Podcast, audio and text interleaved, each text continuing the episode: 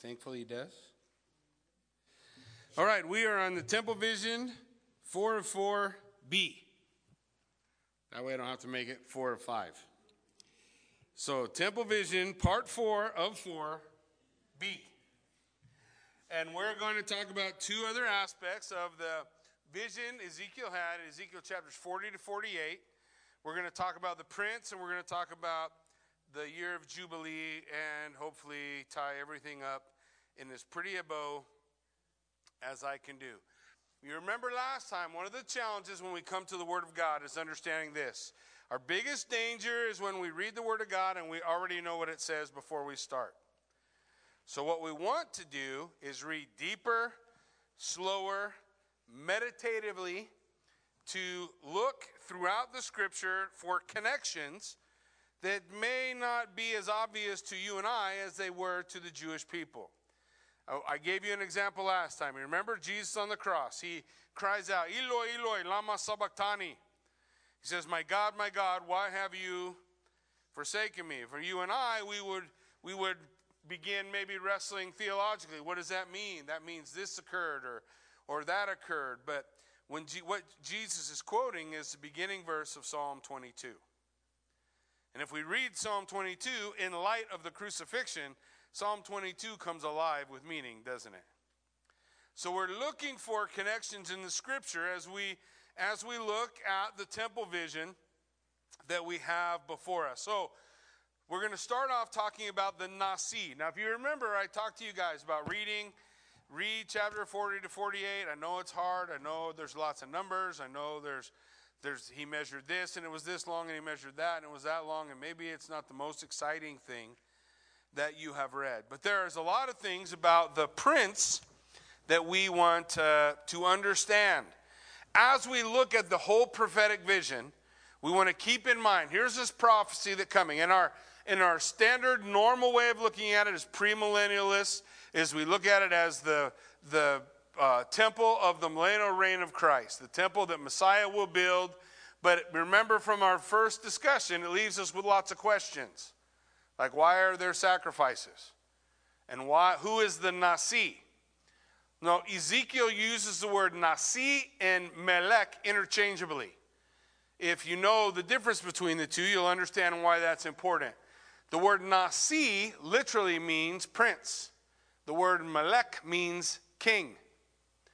Every time in Ezekiel, Ezekiel's talking about the kings of the past, uh, uh, particularly in Ezekiel 40 through 48. When he's talking about the kings of the past, he uses the word Melech. The old kings, the kings who failed, the kings who got them to the exile, where they are right now in refugee camps, right? Okay, so now he uses the word Nasi. Nasi as, uh, as uh, the prince or the ruler of this new age. The new age wherein you have a new temple and you have a new focus for the people that are in that time. So there are two categories of people that look at the Nasi. One is that this is a picture of Messiah. So the Nasi is Messiah, he's a Davidic king, and he is the Messiah. The second interpretive view is that the Nasi is not a Davidic king, but a ruler. When we look at those, none are without a, a, challenge. For example, if the Nasi is the Messiah, he has children. How does that work? He, he is not allowed to go places in the temple. I'm sure you and I would not say there's some place in the temple Jesus couldn't go. So when we look at it, these are questions. So if, if I stick to the interpretation that the Nasi, the prince of Ezekiel 40 to 48 is Messiah, I have problems. If, and, and I, I'm not saying there's not problems in every direction.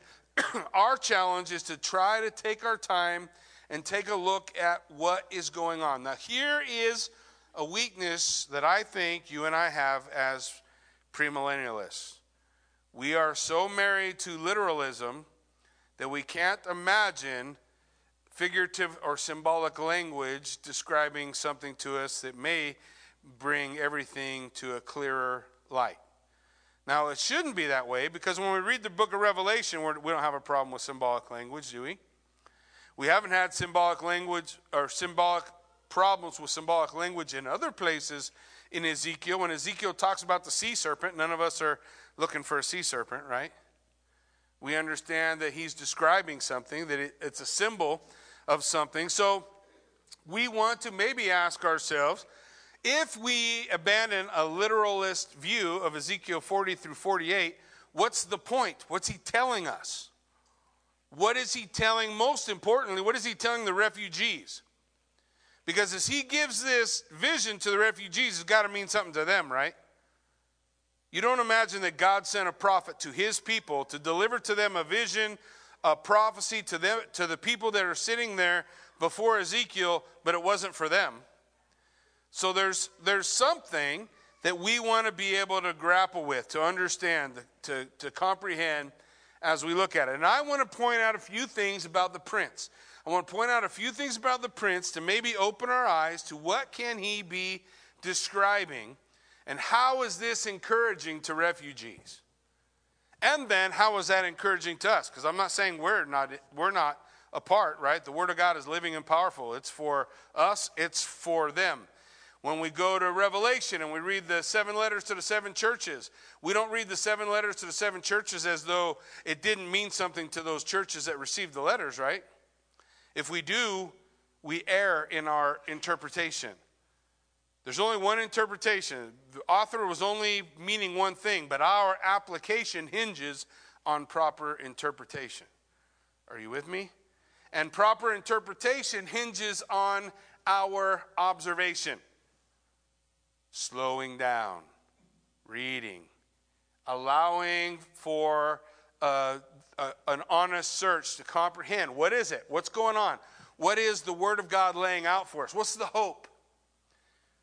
What is the hope that he's describing for? So the term Nasi is going to occur 18 times in chapters 40 to 48. And it's going to have some particular descriptions in it that we want to understand. Primarily, one of the primary things that we're going to see of the Nasi is it's his duty to provide for the offerings for himself and all the people. Now, just for a moment, I want you to put yourself in the minds of the refugees. Who was the last king they had that gave a rip about the temple or offerings or whether or not they were right with God? It's been a long time, right? They always are going to point back to David and they're going to say either he was a king like David or he was not a king like David. They'll do the same thing with Josiah, who is a grandson of Hezekiah. But the last four kings that incorporate most of their lives, the totality of their lives, they were all wicked kings. And then after the final conquering of Jerusalem, if you were with us for Jeremiah, the great heartbreak is you have refugees there in Jerusalem, and it looks like they're going to make it, but they can't stop fighting with each other. So they kill the king that they, or not the king, but the leader that the Babylonians leave behind just because. And the rest of the refugees run to Egypt, Jeremiah with them, to die. So their, their rebellion was so thick and so deep that there was, even though they had opportunity for a future in the land, they still lost it because they're so filled with hatred for one another, not just the Babylonians. And they were so driven by greed to who wants to be in power. You shouldn't be in power. I should be. That's normal for the human condition, right? We don't, we don't struggle understanding that. Turn on the news, you can watch it. You know, I think, I think in some ways we're always, all, not, we're often filled with a false hope. Every time a Democratic president is in, we think, well, if we get a Republican in there, just so you know, it was just messed up when they were in there too. Just so you know, they were still aborting babies just as fast as they were under a Democrat rule. It doesn't. It, it's about power. What do I have to tell you? And it was the same way in Israel as Israel's going into the exile. Now, this guy, this prince, is different. If you look at the vision, the central aspect of the vision is the temple. And then, secondary to the temple is the Nasi, the king, the ruler, the leader. And what's his role? To make sure that everybody has a sacrifice, that he has one and that the people do. So, so he is living to accomplish that goal. If we look at Ezekiel 45, verse 16, it says, All the people of the land shall be obliged to give this offering to the prince in Israel. And it shall be the prince's duty to furnish the burnt offerings, grain offerings, and drink offerings at the feasts, the new moons, the Sabbaths, all the appointed feasts of the house of Israel. He shall provide the sin offerings, grain offerings, burnt offerings, peace offerings to make atonement on behalf of the house of Israel. So you see, his central duty is not political, it's not to uh, uh, build a kingdom or to develop more power or greater lands. His primary role is centered around worship in the temple providing for the people to be able to participate. In Ezekiel 45 21, it says, In the first month, on the 14th day of the month, you shall celebrate the feast of the Passover, and for seven days, unleavened bread shall be eaten. On that day, the prince will provide for himself and all the people of a land a young bull for a sin offering. He shall provide for himself and who else? All the people. When do you think's the last time a king cared whether or not the people had what they needed for an offering? When was the last time the king wasn't focused on other parts of the world and other nations and what's going on around him? And this was this was his focus and how he could build. In fact, for the most part, the last four kings didn't even know there was a temple. In Jeremiah's vision, they were using the temple to set up idols to worship other gods. So here, Ezekiel is saying there's some special things about the leadership in this new community, this new post exilic community. There's something special about it. We see that the Nasi is responsible for providing the animals the grain so that the offerings may be made for the house of Israel. The Nasi is responsible for the functioning of the festivals. Every one of those festivals points to either the uh, um, incarnation, death, burial, and resurrection of Christ or his second coming. And it says here that he's responsible for making sure the festivals happen. Do you, do you really think that the kings even attended the feast? That they cared at all? He goes on, the specific mention of the Nasi going into the temple with the people. So you have this picture in, in uh, um, Ezekiel, I want to say it's 40, I think it's in 45 too. He says you have a, this mention of the Nasi's leading the people into worship to celebrate in the temple, and then he's leading them out. So they have a godly leadership that is centered around temple life, centered around the worship of Christ. We talked about this last time, you know, that, that the temple, according to the New Testament, is Christ. He said in John chapter 2, destroy this temple, and what will happen? Three days I will raise it up again. Paul said, We are, as believers, the body of who?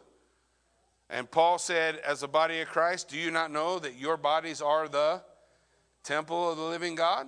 Right? We, we certainly can't just say that has nothing to do with anything. The New Testament temple talk that is laid out for. So we see the Nasi, this, this example of true biblical leadership in the new age that is focused on worship of Christ.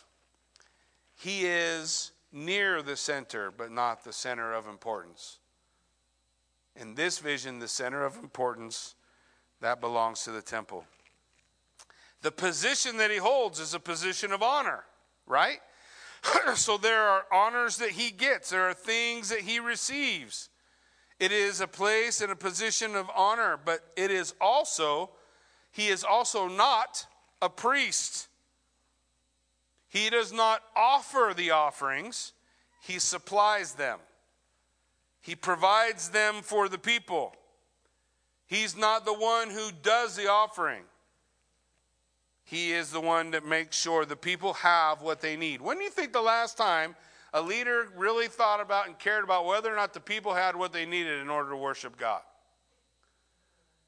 The last time a world leader said, you know, we want to make sure that your ability to worship is not impeded. That's not the world we live in today, is it? So when we when we look at it, this is a picture that that Ezekiel is painting. The third thing we want to notice is that the Nasi is given land. He is able to make his own provision. That means the Nasi receives no taxes. Do you remember when the people wanted a king and they came to the Lord? They went to Samuel the prophet and they said, We want a king like all the other nations. Do you remember? and the Lord said, Are you sure that's what you want? Because if you have a king, he's going to do what? He's going to tax you. He's going to take your children. He's going to send them to war. Well, that, that still happens, right? Are we still paying taxes? Do they still send our kids to war? The Lord said, Are you sure that's what you want? Oh, yeah, we want to be just like everybody else. So now, as, the, as Ezekiel is having a vision of the new community, he has this vision of the people dwelling together where the central event is the temple. And the leadership that the people have, they're not paying taxes to. And those leaders are focused on providing opportunity for the people to worship. It's a little different world, right? In fact, the leader's responsibility is from his own, from the land that he has to provide for himself and for all the people that he serves. That's pretty wild. That's a little different than the way we see the world today, right? That's a little different than the way people view leadership today. Leadership today is supposed to have the best parking place, right? Front row, that's how it's supposed to work. I met a guy one time, I was, I don't remember where he was, Pastor 29 Palms, I think. And uh, when he pulled up to the church, it was the craziest thing I ever seen. Maybe I, I do this all wrong. But he pulled up to the church, and all these people rush out the door, and, oh, Pastor, Pastor, can we help you? And they take his bags, and they'd gather all the stuff out of his car, and they'd walk it all in for him. And, and I was like, dang, how you get them to do that? It was weird to me. Because that, is that the picture of Christ? Jesus said, I did not come, right? I did not, he came to serve. He came to give his life. And then he tells us, Come follow me. So those things are weird to me. This is a vision included in this picture of the temple, we're going to talk about a little bit more in a moment, is this vision of what leadership is supposed to be under Christ. A leader who is focused on the good of the people, providing opportunities for worship, leading them leading them into worship, leading them out. This is the picture that the Lord is describing. He is forbidden to attempt to extend his land holdings. He's forbidden to use the office to get rich. Do you guys know anybody who has not gone into high level politics, not talking about us, high level politics, right? They go in, they go in as a president, and their net worth is whatever, hundred thousand dollars. They come out bazillionaires. And don't you wonder how that happens? How? What, what deal did he make? Dude, come on.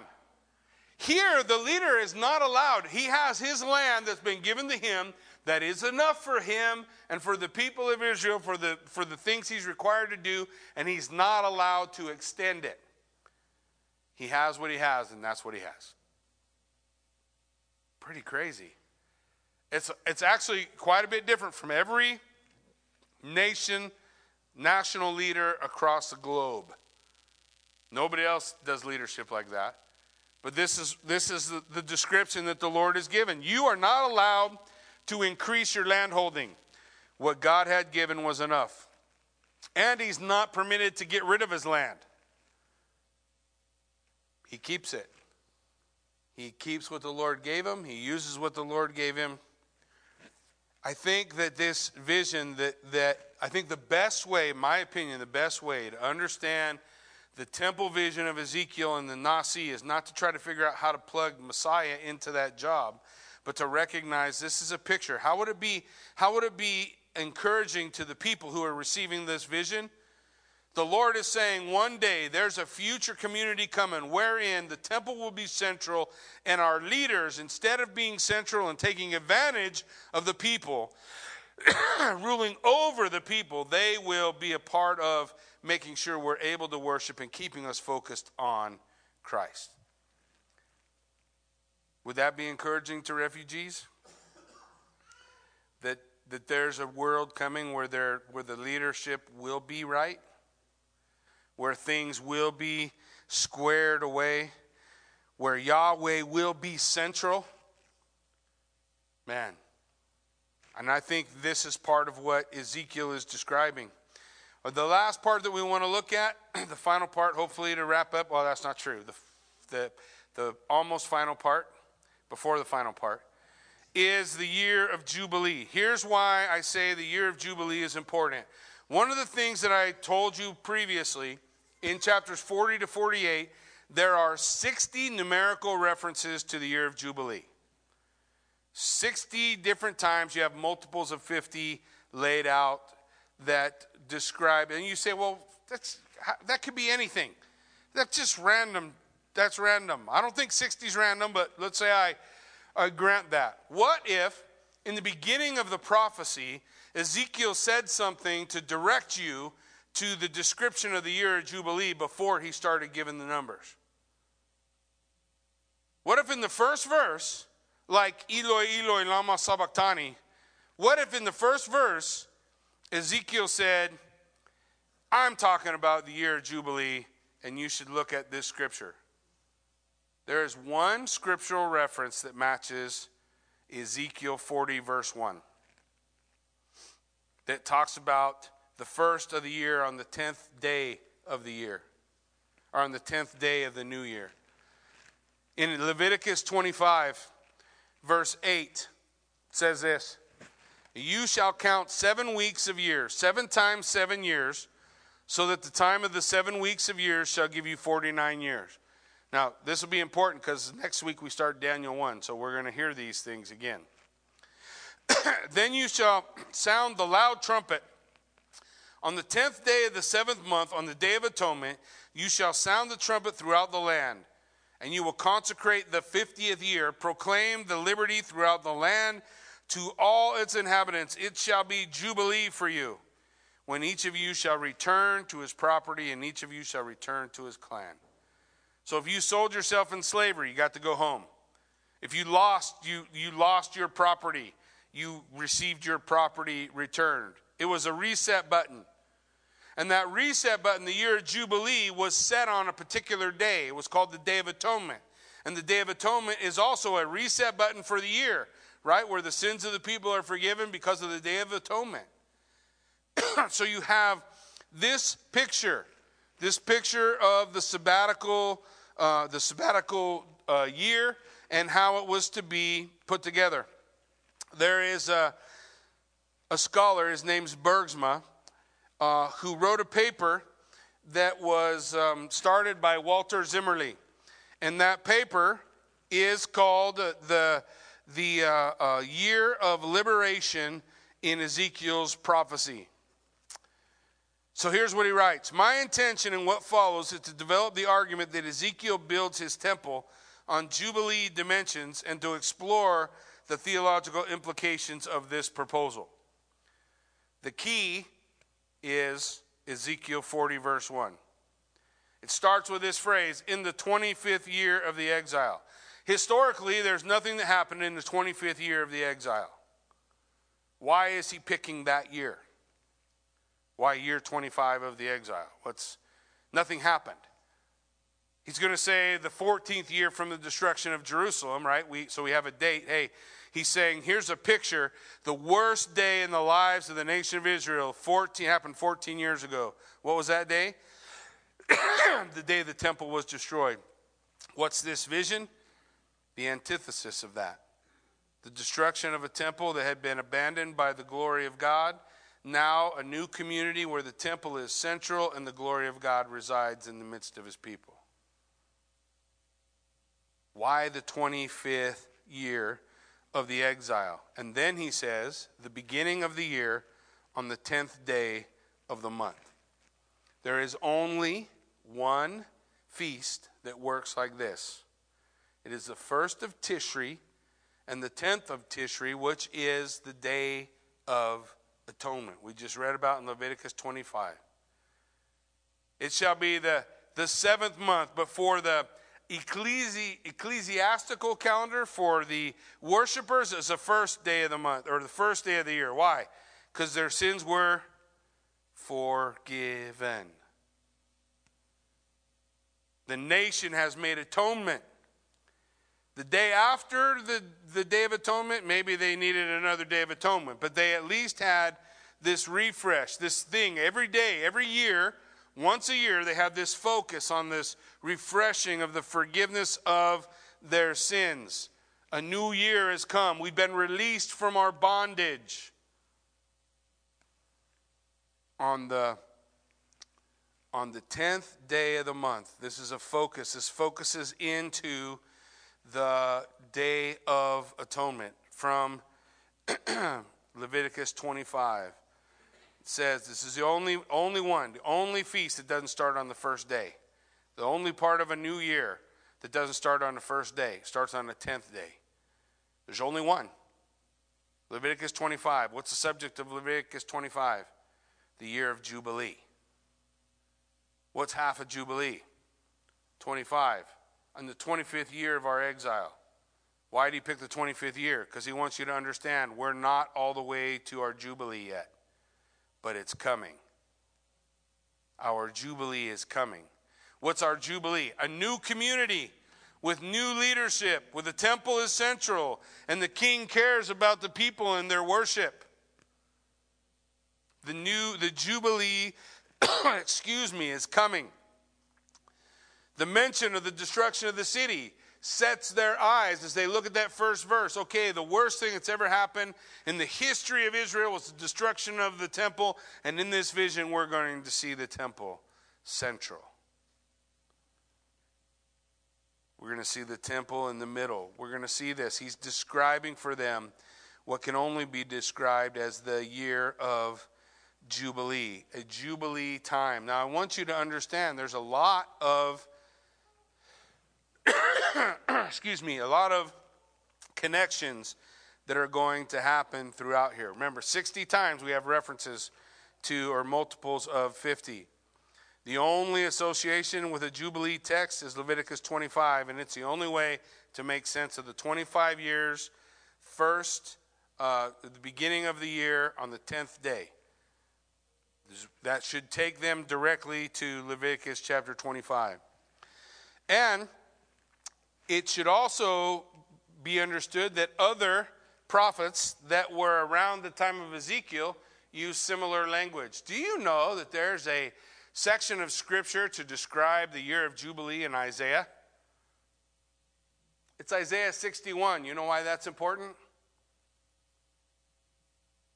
Oh, Jesus came, he went into the synagogue in Nazareth and they handed him the book of Isaiah. And he opened up the book of Isaiah to the place where it is written. He opened it up to Isaiah 61, which is a proclamation of the year of Jubilee. Isaiah 61 reads like this The Spirit of the Lord God is upon me, because the Lord has anointed me to bring, good news to the poor. What's the good news? You're not slaves no more, you're being set free. He has sent me to bind up the brokenhearted. He has sent me to proclaim liberty to the captives, the opening of the prison to those who are bound. What's he describing? The year of Jubilee, to proclaim the acceptable year of the Lord's favor, the time of God's grace. a year of Jubilee. That's how Jesus started his earthly ministry. The people wanted to kill him. You remember? He passes through their midst and they're not able to touch him.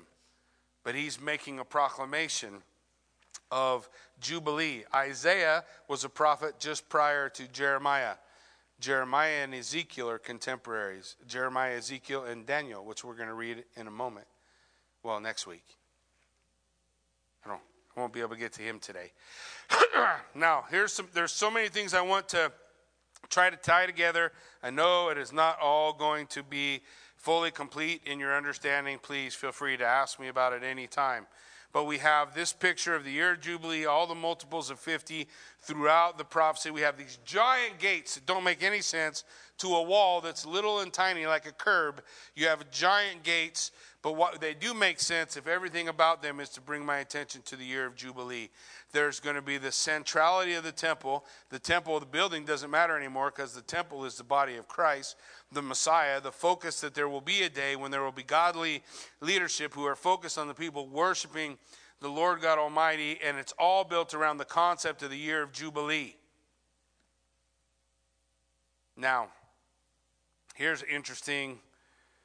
Here's an interesting tidbit. The year actually began on Tishri 1, and they began the celebration leading up to the Day of Atonement. The Day of Atonement is ecclesiastical beginning of the new year when you hit the reset button. If I go to Revelation chapter 12, you guys heard Revelation chapter 12 before, right? Revelation chapter 12, and a great sign appeared in heaven. What did it say? it says a great sign appeared in heaven. It's not a trick question. What does it say? A great sign appeared in heaven. Some people take Revelation 12 as what we would call astral prophecy meaning that all the symbols that he's going to give are an alignment of the stars. Recently, if you've been paying attention to the news, around September, a couple of years ago, they said this was going to happen again. What was going to happen? That the a woman would be clothed in the sun with the moon under her feet and a crown of 12 stars in her head. That she would be pregnant and that her birth pangs and in agony of giving birth. And another sign appeared, a great red dragon. These are, sign, these are all astrological charts in the stars. This great dragon stood before the woman about to give birth, and when she gave birth to the male child, so when the red dragon and the woman and all these things line up, when the stars that are all aligned in this way come together, it is September 11th, 3 BC. Want to guess who was most likely born on September 11th, 3 BC?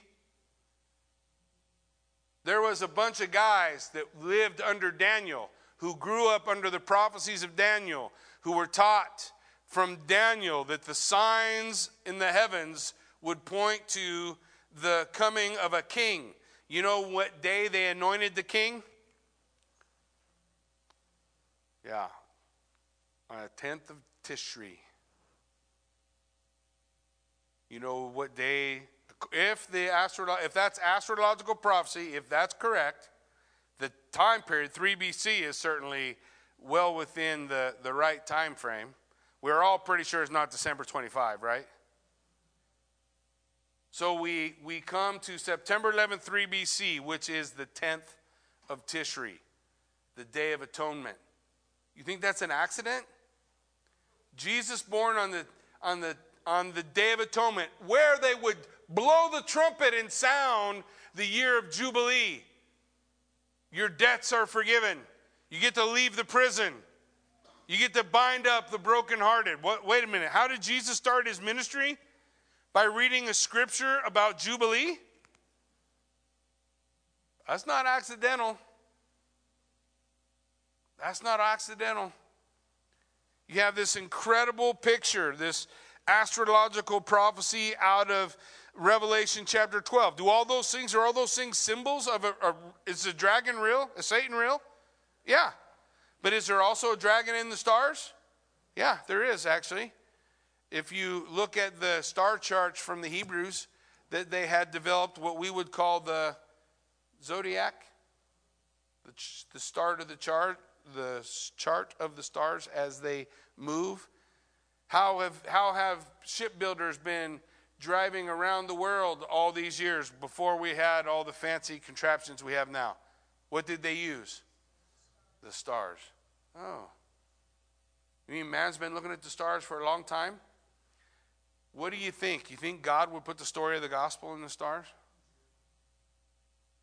You think his prophets knew that? You ever tried to figure out how in the world do we get wise men from the from the east who know that the king's been born on the day when the king's supposed to be anointed? And they said, What? We saw his. Uh, you just thought it was just a bright light in the sky, and they just said, Okay, that's got to be a king. Why did, how did all the pieces come together? Man, the whole world starts opening up a little bit, don't it? You start thinking, wow, there's so many things here. in Matthew 2, it says, Now after Jesus was born in Bethlehem in Judea in the days of Herod the king, wise men came from the east and said, Where is the one born king of the Jews? Why did they say that? Because they saw what we read as astrological prophecy in Revelation chapter 12. They saw it. They said there's a king being born. What's this king? What is this king going to accomplish? They said, We've seen his star. Where's the king that will free the people? The one that will bring atonement? The one who is the Passover lamb. By the way, on the 10th of Tishri, on the Day of Atonement, they chose a Passover lamb for the next year who will proclaim good news to the poor, liberty to the captives, opening a prison to those who are bound, the year of the Lord's favor. It is the day of the new king. The king different than all other kings, the king that will provide everything necessary for his people. Just as we try to summarize this point, I'm going to read uh, a bunch of scripture to you in a second. It says, Here's my summary the body of Christ is the temple. This is repurposed language in the New Testament.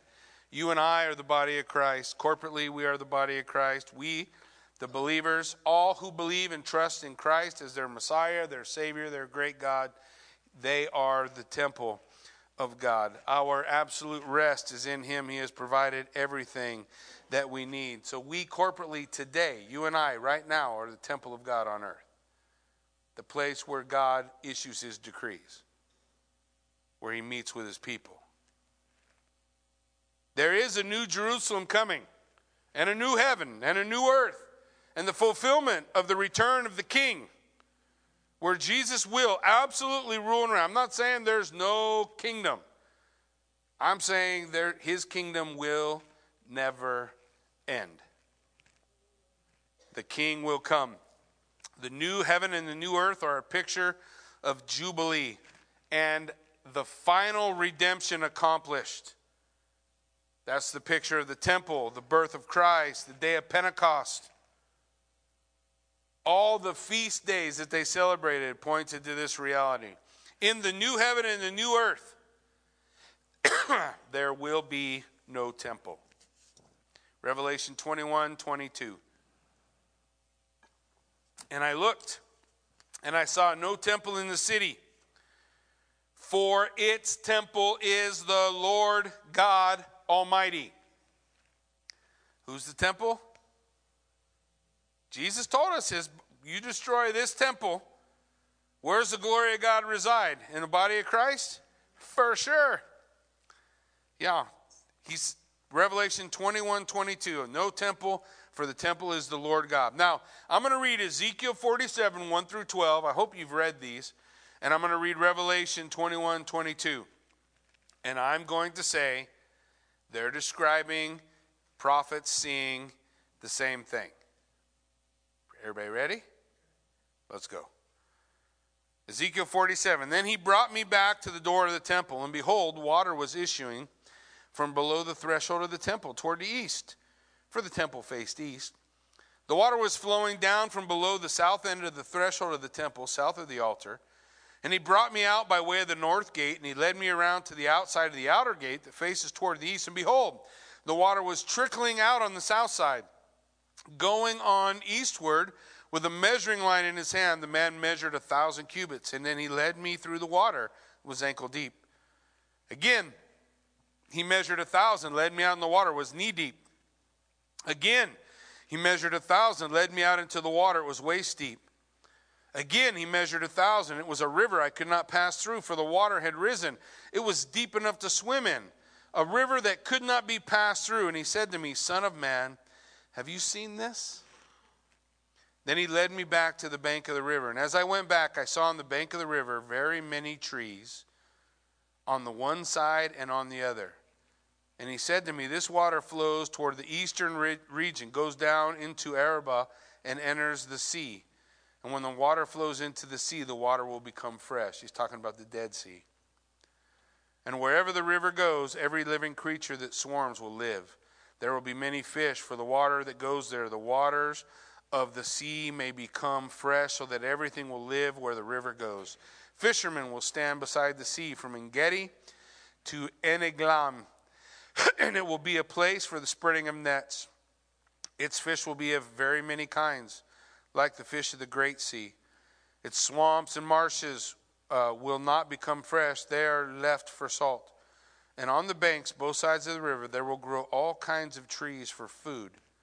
Their leaves will not wither, nor their fruit fail, but they will bear fresh fruit every month, because the water for them flows from the sanctuary. Their fruit will be for food, and their leaves for healing. That's toward the end of Ezekiel's prophecy. Revelation 21 Then I saw a new heaven and a new earth, for the first heaven and the first earth had passed away. The sea was no more, and I saw a holy city, New Jerusalem, coming down out of heaven from God, prepared as a bride adorned for her husband. And I heard a loud voice from the throne saying, Behold, the dwelling place of God is with man. He will dwell with them, they will be his people, and God himself will be with them as their God. He will wipe away every tear from their eyes. Death shall be no more, neither shall there be mourning, nor crying, nor pain any more, for the former things have passed away. And he who was seated on the throne said, Behold, I am making all things new. Also, he said, Write this down, for these words are trustworthy and true. And he said to me, It is done. I am the Alpha and the Omega, the beginning and the end. To the thirsty, I will give from the spring of the water of life without payment. What did that other water do? The one who conquers will have this heritage. I will be his God, he will be my son. As for the cowardly or faithless or detestable, murderers, sexually immoral, sorcerers, idolaters, liars, their portion will be in the lake that burns with fire and sulfur which is the second death. Then came one of the seven angels with seven bowls full of the seven last plagues, and he spoke to me, saying, Come, I will show you the bride, the wife of the Lamb. And he carried me away in the Spirit to a great high mountain, showed me the holy city, Jerusalem, coming down out of heaven from God, having the glory of God, its radiance like a most rare jewel, like a jasper, clear as crystal, it had great high walls, 12 gates and at the gates 12 angels, and at the gates the names of the 12 tribes of the sons of Israel were inscribed. On the east, three gates, on the north, three gates, on the south, three gates, on the west, three gates. And the wall of the city had 12 foundations, and on them the 12 names of the 12 apostles of the Lamb. And the one who spoke with me had a measuring rod of gold to measure the city and its gates and walls. And the city lies foursquare its length the same as its width. It, married 12, it, it measured, he measured the city with his rod, 12,000 stadia. Its length, width, and height are equal. He also measured its wall, 144 cubits, by a human measurement, which is also an angel's measurement. The wall was built of jasper, the city pure gold, like clear glass. The foundations of the wall of the city were adorned with every kind of jewel the first jasper, the second sapphire the third agate, the fourth emerald, the fifth onyx, the sixth carnelian, the seventh chrysolite, the eighth beryl, the ninth topaz, the tenth chrysoprase, and the eleventh jacinth, the twelfth amethyst, and the twelve gates were twelve pearls, each of the gates made of a single pearl, and the street of the city was pure gold like transparent glass. And I saw no temple in the city. For its temple was the Lord God the Almighty and the Lamb. The city had no need for sun or moon to shine on it, for the glory of God gives it light. And its lamp is the Lamb. By its light will the nations walk, and the kings of the earth will bring their glory into it, and its gates will never be shut by day, and there will be no night there. And they will bring into it the glory and honor of the nations. Nothing unclean will ever enter it, nor anyone who does that which is detestable or false, but only those whose names are written in the Lamb's book of life. Then the angel showed me the river of the water of life, bright as crystal, flowing from where? The throne of God. Who's the temple? Flowing from the throne of God and of the Lamb through the middle of the street in the city. On either side of the river, the tree of life with 12 kinds of fruit, yielding its fruit each month, and the leaves of the tree are for the healing of. That doesn't sound familiar? For the healing of the nations. No longer will there be anything accursed, but the throne of God and the Lamb and the servants will worship him. And they will see his face and his name written on their foreheads. There will be no night there. They will need no light of lamp or sun. The Lord God will be their light, and they will reign forever and ever. Ezekiel 48, verse 30, last part I'm going to read. Ezekiel 48, verse 30 to 35.